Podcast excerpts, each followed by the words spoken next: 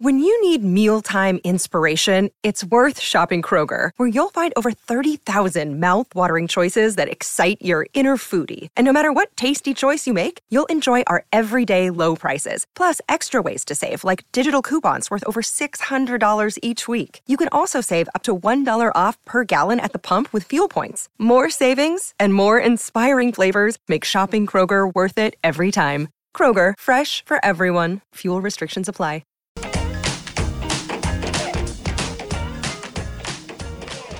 Well, the FIFA Women's World Cup, and I've been thinking, I don't know how to feel about. I don't know how to feel about the football ferns, but then again, I do. Like incredibly proud of what they did. For me, they were performed way better, way more complete. And when you consider the turgid times they've been through for the last two years, they went that massive period of games um, with coaching ructions, player defections, couldn't score a goal.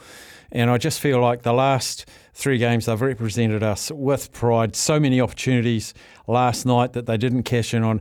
Our international woman of mystery, God knows where in the world she is at the moment, our, our correspondent for FIFA Women's World Cup, Casey Berrier, joins us. Casey, where are you?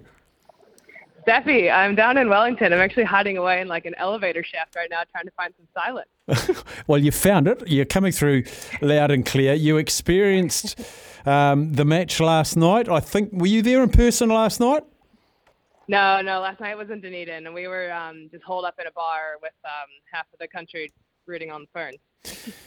What a game! Um, like it was so frustrating and so rewarding, and I can't remember a sporting contest involving New Zealand that I felt that because they had the winning of that game last night. Yeah, they definitely did. Um, it's crazy to think that one goal was the difference between them not advancing at all or them finishing at the top of the group. Um, and yeah, I mean, the Swiss came into the match happy with the draw. They didn't need to push and go forward, and obviously the Ferns did. And uh, yeah, the Swiss executed their game plan, and yeah, the Ferns were unlucky. Shining lights out of last night. I thought CJ Bott was just incredible last night.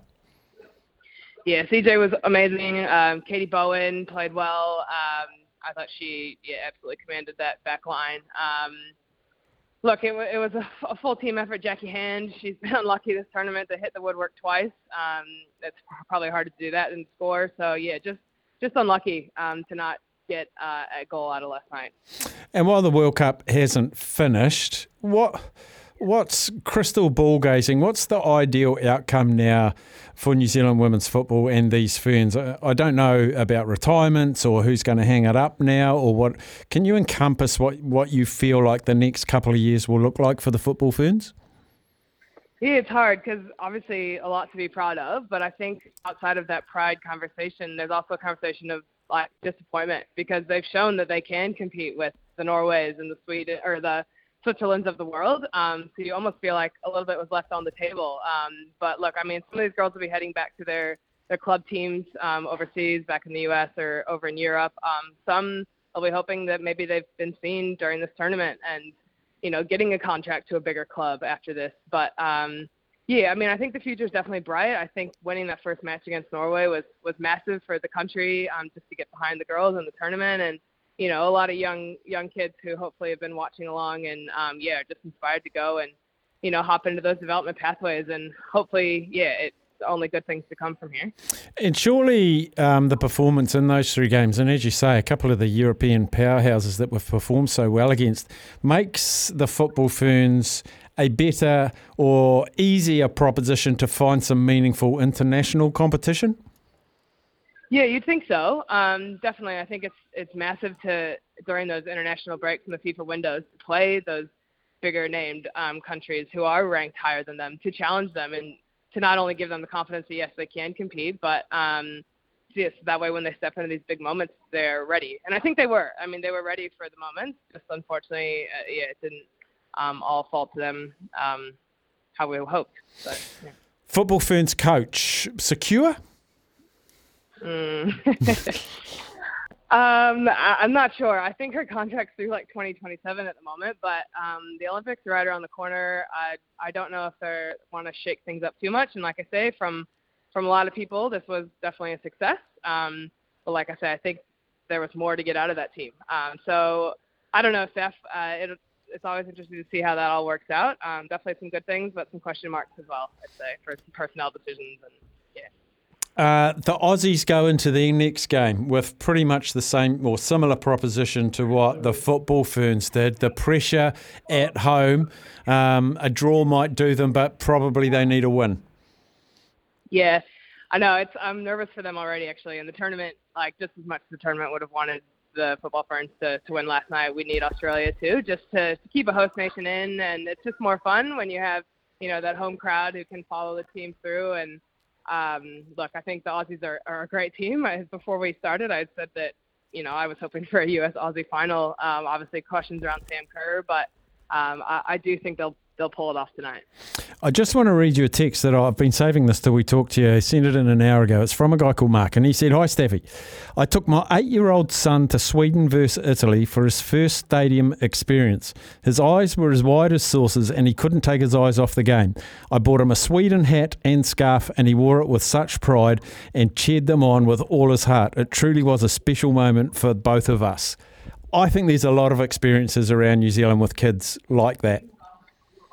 Absolutely, yeah. Boys and girls aside, um, I was at that match too, and it was uh, Sweden had some unbelievable goals, and um, Wellington crowd was amazing. And yeah, I think it's just so special to like it not doesn't even have to be your home country. Just go out and see these matches and be inspired by these women who, yeah, just unbelievable at what they do. And um, yeah, it is a spectacle, and you you know you have people in the blue and the yellow, and then you had your Italians who were so passionate in the crowd, and um, yeah, it's just something to to get a part of, whether you're rooting for your home nation or not. Um, and just another game I wanted to mention to you Colombia beating Germany 2 1 with, yeah. oh, just, I don't know if it's going to be individual goal of the tournament. I don't know whether yeah. you saw it, but wow, there's always, a, there's always some cool stories. Colombia looked like they could be one of them.